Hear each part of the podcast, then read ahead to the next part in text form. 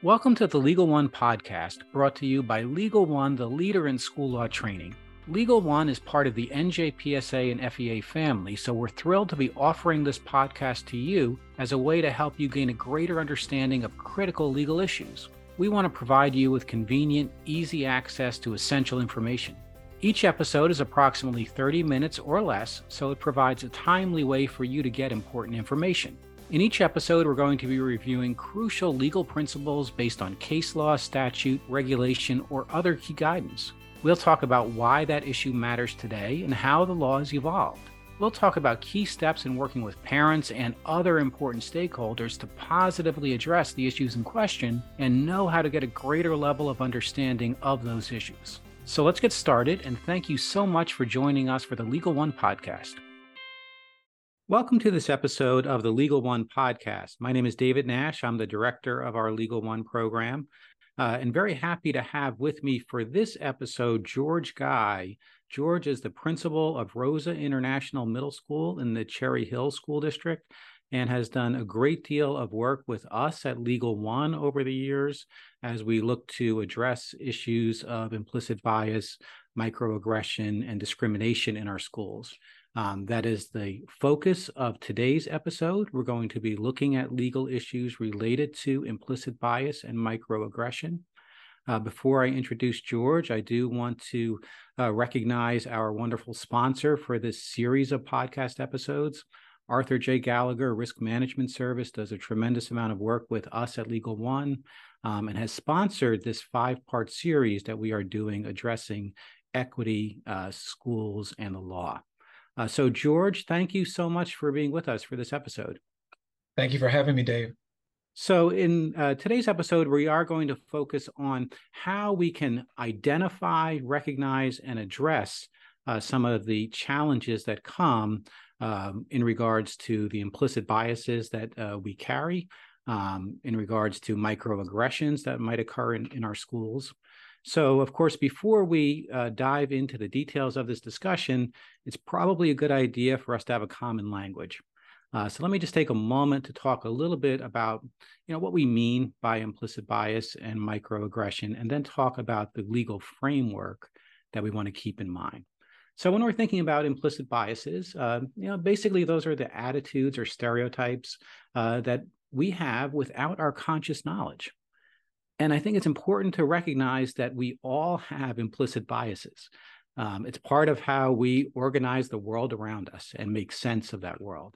Uh, so it's not unusual uh, for any of us to have implicit biases. I don't think it's anything that we should be defensive about, but it's critical that we understand those implicit biases, understand the impact they can have on the way we interact with others, and the potential negative impact that implicit biases can have if we don't fully um, understand and address the underlying issues related to those biases. So uh, it's an important concept for us to understand. Another concept that we're going to talk about today is uh, the concept of microaggressions. Uh, so um, when we think about microaggressions, uh, you know, we think about brief commonplace daily verbal, behavioral, and environmental indignities um, that may occur, whether they're intentional or unintentional. And they really are communicating hostile, derogatory, um, or negative slights and insults uh, that are directed um, at an individual or group uh, based on some particular characteristic, whether that's race, ethnicity, gender, religion, disability. Uh, so it's very important that we understand that those aggressive acts sometimes occur uh, without intent, without our knowledge, um, but we need to raise our awareness and understanding so that we understand uh, when those microaggressions are occurring and understand how to address those microaggressions. Certainly, um, on the positive side, there are also micro affirmations, um, and we can think about small acts, whether they're public or private, um, that also might be unconscious, but can be very effective ways of communicating uh, gestures of inclusion and caring, um, or even just graceful acts of listening um, and taking the time to understand a different perspective. Um, so, those are core concepts that we want to understand. Um, as we think about those concepts, we do want to think about the legal framework that schools have to work within The New Jersey law against discrimination um, is one of the broadest anti discrimination laws in the nation. Um, it includes strong protections for both adults and students in our schools um, and in uh, other aspects of our society as well, of course. Um, and it makes sure that we are not discriminating based on factors like race, ethnicity, religion, disability, sexual orientation, gender identity or expression, um, and a long list of other characteristics. Um, it builds on protections that we also have under federal law and other state laws. Uh, so there is a broad um, system of protections that are in place under state or federal law. When we think about how those laws might be violated, oftentimes uh, we tend to think about purposeful, intentional acts of discrimination uh, where we're singling out somebody because of a protected class and knowingly causing harm. And certainly uh, that is covered under our anti discrimination laws. But we also have these more insidious, um, subtle, unintentional forms of discrimination that can cause as much or even more harm sometimes. So, George, let me bring you into this conversation. Um, sometimes these are difficult concepts for uh, us to wrap our arms around the fact that we might be engaging in harmful acts of discrimination without any bad intent. Can you talk a little bit about uh, that concept of unintentional harm and how we can raise an awareness about um, implicit bias and microaggressions? Yeah, thanks, Dave. And uh, we appreciate the common language around implicit bias and microaggressions. When I think about implicit bias, I'm automatically drawn to three types of uh, implicit bias. When we talk about uh, halo and horns effects, especially in pre K to 12 spaces, um, when we see children or adults act a certain way, um, and that way is affirming in a typically behaviorally appropriate way, we automatically give those uh, individuals, whether they are students, staff, family, communities, uh, a halo um, type of understanding that they are they're in line with our values and beliefs they're doing the quote unquote right things. But then when those um, students staff family members or community members are in dissonance with our values and beliefs we tend to put the horns effect into place. And what the research is showing us is once we've identified those individuals subconsciously within either halo or horns, it is hard to see them outside of those spaces. So if we see, um, if I see Dave and all I see of Dave is that negative interaction that we had um, over a student um, that we just couldn't agree on as a staff member, or if I see Dave as a parent um, who we just had just not a great interaction about um, homework assignment or content or um, an understanding of how you know Dave was Dave's child was treated, then I automatically assign horns, and that bias will carry through with me in every future interaction and I'll assign that kind of horns effect to that individual and I will kind of crowd out the opportunities to not see them in a different light. That's why halo and horns effects and the understandings of them in regards to implicit bias is so important. And that's why we really have to intentionally come to every interaction as it is a new interaction. We have to be aware of our halo and horns biases that exist. And when I come to Dave, no matter what that interaction was yesterday, I have to be able to know I had that interaction with him yesterday, but that horns effect consciously or subconsciously is there, but that's not the subtotal of who Dave is. And we do that in a, a number of, of, of different ways. Some work around cultural proficiency talks about uh, these zones that we can be in where people are uh, actually working to be culturally proficient, but at the same time, um, maybe five to 10 minutes later, they can be at cultural deficit, you know? So we're not the same person at, at the same time every time, you know. Uh, so I think it is important that when we come to those interactions, we need to have a fresh start and kind of look at ourselves um, and be aware specifically when it comes to those horns effects with individuals, whether they're students, whether they're staff members, whether they're family members, whether they're community members, so that we're coming fresh and understanding that that halo interact or that halo interaction wasn't the sum total of who they are and that horns interaction is not the sum total of who they are so that we are not finding ourselves giving in to those unintentional slights which are microaggressions at that point, uh, and we're really listening with an with an understanding that their values and beliefs are different than ours, and that ultimately they want what's best. The student wants to learn, the staff member wants to engage with you, so that you both can collectively work to support students and the parent wants what's best for their child and the community member wants what's ultimately best for the school because that's going to enhance the community. So i think that is one really really important point that we need to think about as it relates to implicit bias leading into microaggressions. So it's really a great way to set the stage for this conversation. Um, you know, we often have a tremendous amount of information in our schools as we are addressing students um, and parents and, and families. Uh, so, you know, students uh, have a uh, record that they bring with them, an academic record, sometimes a disciplinary record um, that um, accompanies that student as they move up through a school district, as they move into a district from a prior district. Can you talk about the responsible use of that information? It's not as if we should ignore the prior information that a student is bringing with them. So, how, how do we make sure that as school leaders and educators and others in our schools, we're using that information responsibly um, without having it lead to uh, negative implicit biases? Yeah, I think I think that's important. I think you know one of the things that I learned from you, Dave, or relearned from you, was about how the law has changed with regards to harassment, intimidation, and bullying.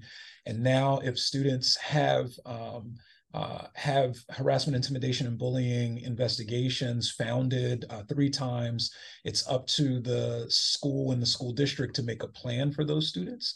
So I think it's important when we're making those types of plans for students that we're looking at the whole child at that point certainly we're going to look at the patterns of harassment, intimidation, and bullying and try to address that.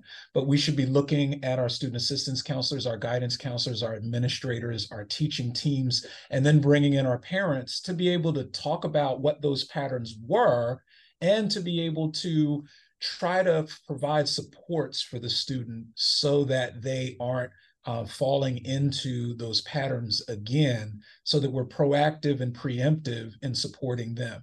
I love what the state is doing because it forces us to get the families involved as well. And we always talk about, you know, student engagement, but we cannot do those things if we're coming up with this plan for George and we have all these people our guidance counselors our student assistance counselors administrators you have their team of teachers um, and you don't bring in their parent or guardians to be able to say this is what we talked about with george these were the patterns that we saw. These are the plans from a behavioral standpoint that we're going to put in place. And we need your help to be able to um, tell us number one are we on the right path you know because you know your child better than we do yeah you're your first you're your child's first teacher and we as the school need to be able to understand that and value that i think that's been a, a concern um, in pre-K to 12 education. We say that we understand that, but we don't value that and we don't bring that um, parent or guardian along board to partner with us. So asking that parent or guardian to um, give a blessing or an okay to this plan or tell us where we may be, um, you know, going awry and then bring them on board to be a partner and then the follow through um, are we monitoring that plan? Are there some deficits?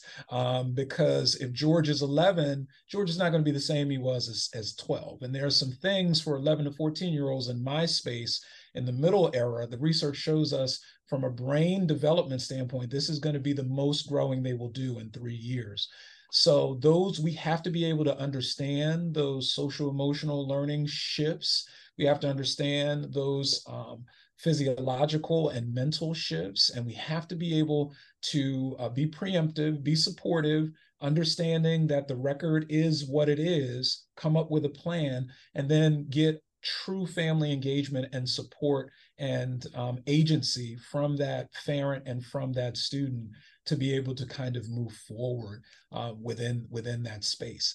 I think that that is so important because HIB could shift us right back into the horns effect, right? If that happened and now we're making the plan, we have already, from a bias standpoint, um, made some assumptions um, and then the teachers who have that student, it's the beginning of September, so it's the beginning of the school year. They see that information, they're being brought in on this plan, and they're already making um, uh, Horn's assumptions, which are going to lead to implicit bias and microaggressions. There are going to be side conversations that are going to be had about George, maybe even in George's presence. Um, there are going to be um, presumptions made if George isn't in the same spot that he needs to be at with your other typically developing students and maybe snide comments. Those are the microaggressions that people don't even know that they're taking from the record that is amounting to the horns effect. And that child is internalizing those things. And what happens when that child goes home and says, you know, Mr. Nash said this, and it really caught me off guard and made me feel like, you know, the mistakes that I had made in the past started bringing to the surface again, and I'm really trying to work through those. And so, so now when you do come to the plan with you have an upset child and an upset family member, and they're not in a position to partner with you, and you've got to do trust building all over again uh, so I think that that is absolutely imperative that you know we start the year off. It's timely that we have this podcast that we start the year off with those plans, with engagement, um, with the student and the family, but understanding that the horns effect certainly with the record around harassment, intimidation, and bullying, and planning uh, interventions can lead to microaggressions, which can lead to disaffection of that student, that parent, and a lot of work that if you're a school administrator or a teacher um, that you're going to have to re-put in to try and build some some trust or rebuild some trust that may have been lost yeah those are uh, wonderful points and i do want to drive home uh, what you uh, mentioned about working with parents and guardians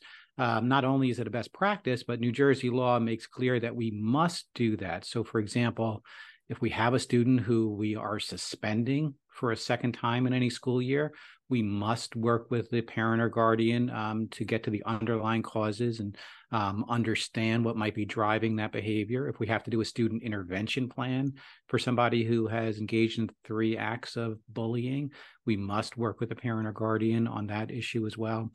Uh, can you talk a little bit about the danger of just focusing on a deficit based model when we are working with a student um, and missing the opportunity to identify and build on a student's strengths and assets? Yeah, I think you bring up a, a, valuable point. I mean, deficit is is everywhere, and we really should be looking at student capacity.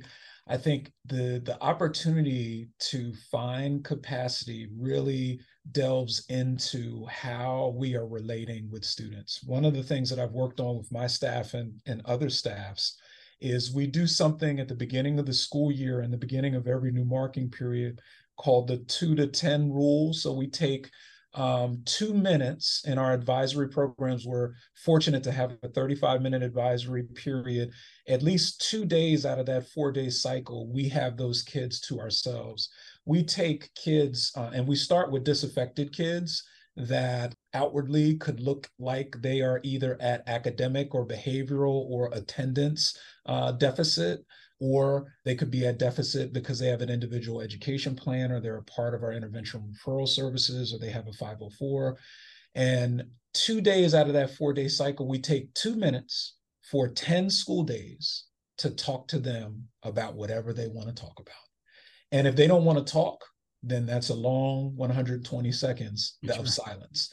But we teach and train our staffs when we do this that it's not your job to bring up the topic, it's their job to bring up the topic. And the richness around the whole child, we always talk about the whole child at that point. You get an opportunity as a staff member to learn so many things in that 10 school days for those two minutes. And you're able to capitalize on the richness of the wholeness of that child, whether it's the video games that they've been playing in, they just joined esports, uh, they are swimming, the basketball tournament. Um, there is a loved one at home that is sick that they're unsure about. You're able to continue that connection and expand upon that connection and then link it to value in social studies, science, mathematics, ELA, and your encore and special area classes, physical education, um, whether or not your advisory program deals with uh, social emotional learning and you're able to link it in that way that's a sure way to be able to bring about more capacity because you're you have to learn relationally about who your children are outside of those contents to be able to make the content more meaningful. You know we're always saying so what? And so if you learn the wholeness with the 2 minutes 10 school days then you are you and you and you capitalize off of what you learn not just oh i just did this as a practice but you capitalize on the wholeness of what you've learned about that child you're able to expand upon that. You're able to reach out and connect with their families in different ways because you know richer deeper um, aspects of who they are. The trust that you might that that may have been broken previously because of interactions that you've had with them maybe disciplinary or not it begins to be reformed and, and we want that with all students in pre-k to 12 spaces. So i think that's one way that's uh, that that doesn't cost anybody any money dave. I mean we're not going out and spending hundreds of thousands of dollars on consultants at this point. Um, but this if we do that at the beginning of every marking period with different students we get a chance to find out who they are relationally and we can capitalize off of the different capacities that they're bringing to our classroom settings and then expand upon those and share those you know with our colleagues and and with their families as well. It's a wonderful ex- set of examples that you gave and you know it's amazing how much we can leverage in two minutes.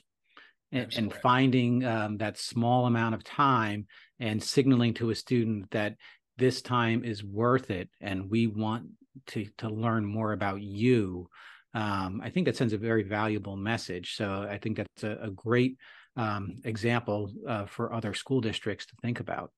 Let me ask you um, about some of the challenges that come with implicit bias uh, when it comes to just looking at student appearance and the inordinate amount of time that school officials spend addressing issues such as dress code.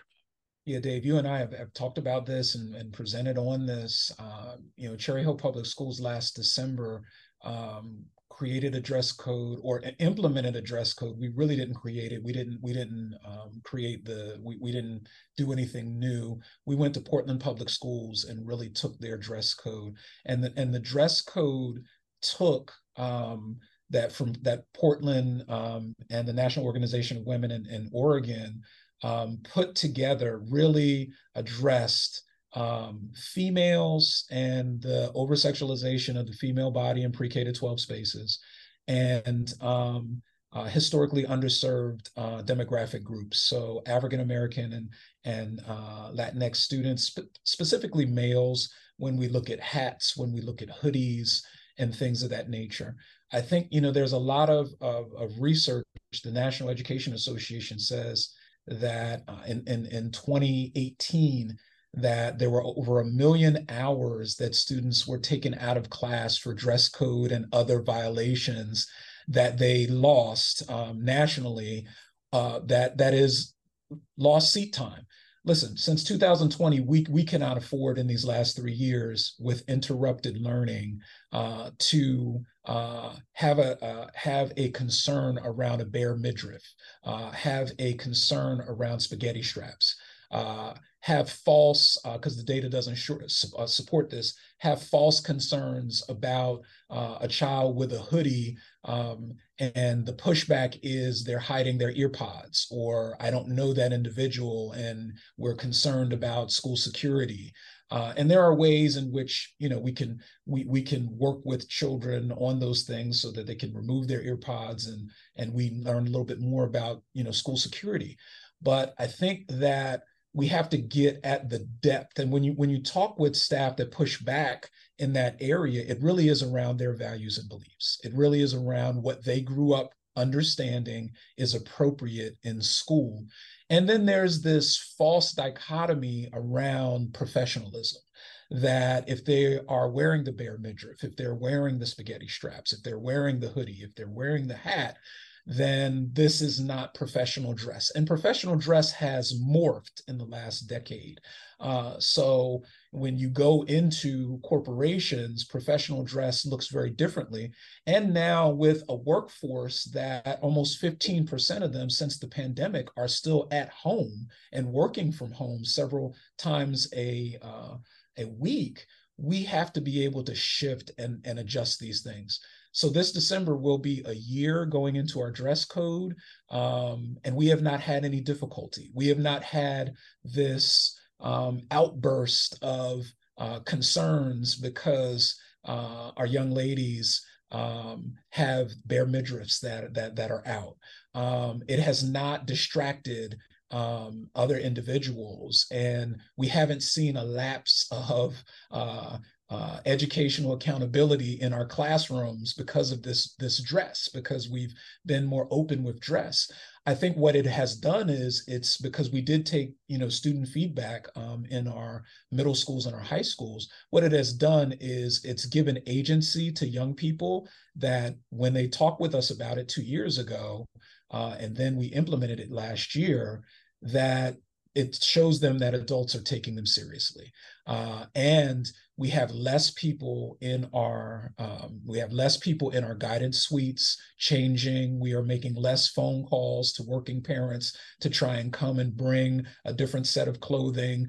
Um, so that means more seat time. That means increased instruction. We're always trying to link these things to student achievement dave. I mean you you you can't you cannot look at um, some of these, and I call them draconian dress codes, some of them in, in, school districts, where you're taking kids out and they're out on an average of 15 to 30 minutes from, from seat time. We just cannot, we, we cannot afford to do that.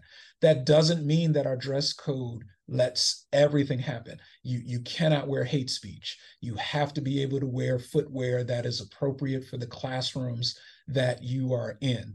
You know there are there are there are limits that we need to be able to give and guidance that we need able to give to young people and they will fall within that line.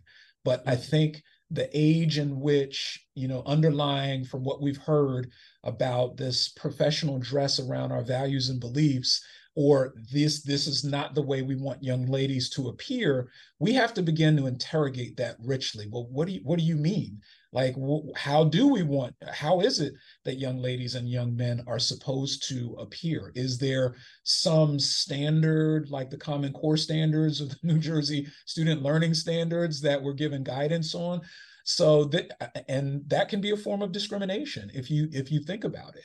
Yeah so it is so we, important to um to challenge our assumptions on that um on that issue. And um it can make us a little bit uncomfortable to to say some of the things that we thought um were so incredibly important. Um, perhaps we need to step back and learn um, that those assumptions that we took for granted um, might not be necessary for students uh, to be able to function well and to and to um, achieve in our schools and to you know make sure we have a safe environment for everyone. Um, this is a topic that, of course, we could spend days on. There's so much to do. Let me just ask for one final thought from you, George, when it comes to school leaders and educators who recognize they may have implicit biases, recognize that there may have been times where they unintentionally engaged in microaggressions.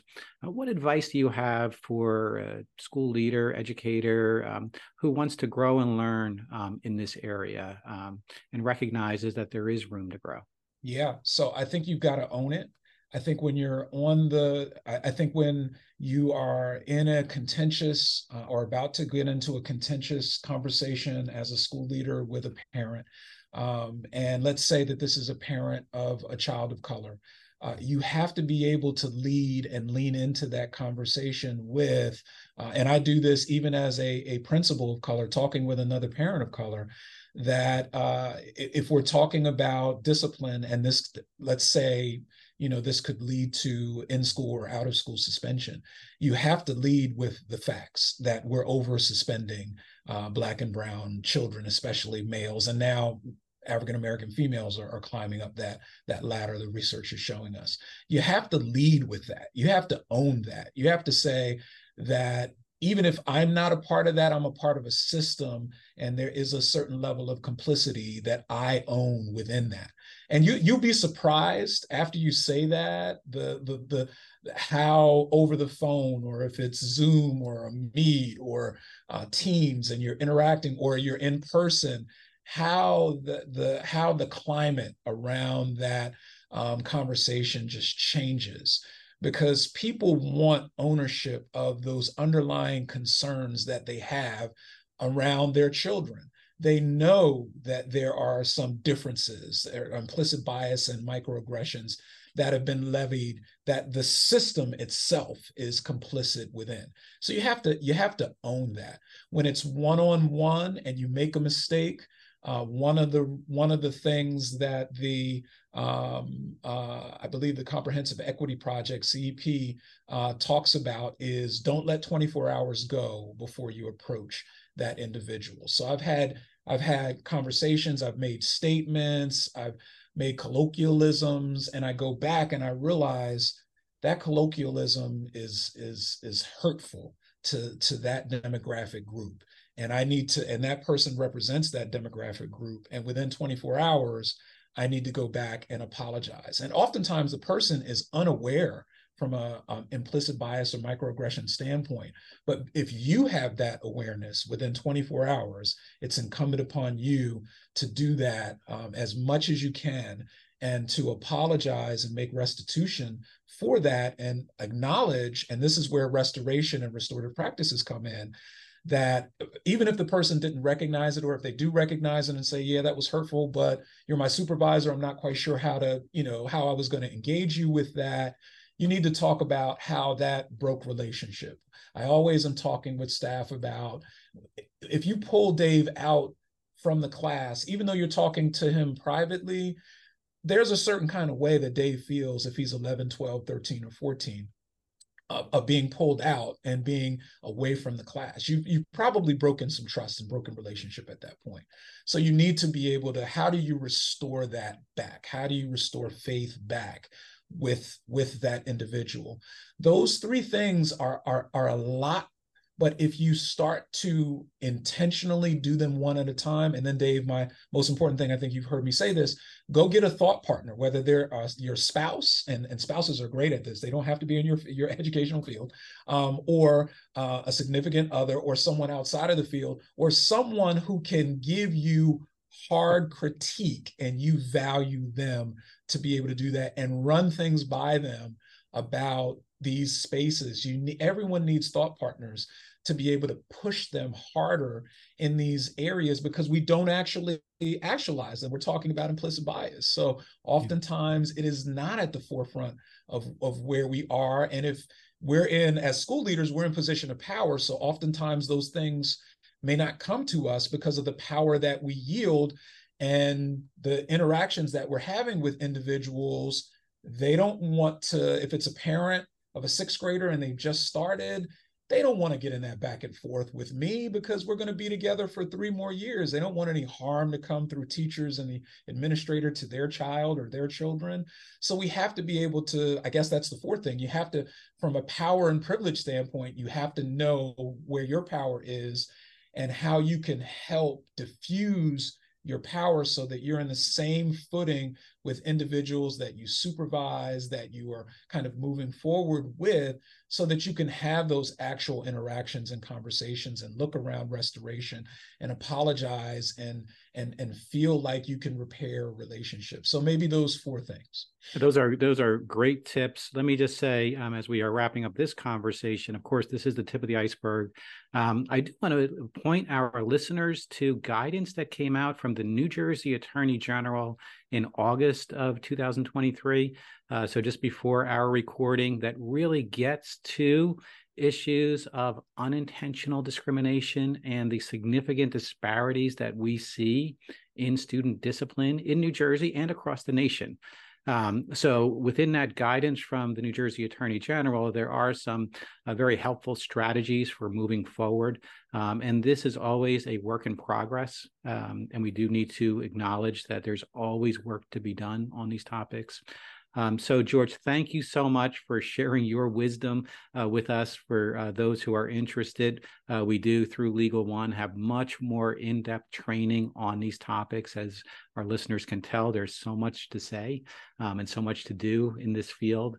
Um, I want to thank you for sharing your expertise and, and for uh, being such a great partner with us at Legal One. Thanks for the opportunity. I want to thank Legal One for all the incredible work that they're doing and the courageous work around implicit bias and microaggressions and trainings and supports for uh, individuals and for schools and, and for school districts. You're doing incredible work. And I look forward to the next time that we can talk. All right, Dave? And thank you so much, George. And for our listeners, thank you for taking time out of your busy schedule. We do urge you to take the time to listen to our full series of issues related to equity schools in the law in our podcast. And I also just want to thank our sponsors one more time, Arthur J. Gallagher, for the wonderful support of this podcast series. Be safe, be well, and we look forward to having you with us for future episodes of the Legal One podcast.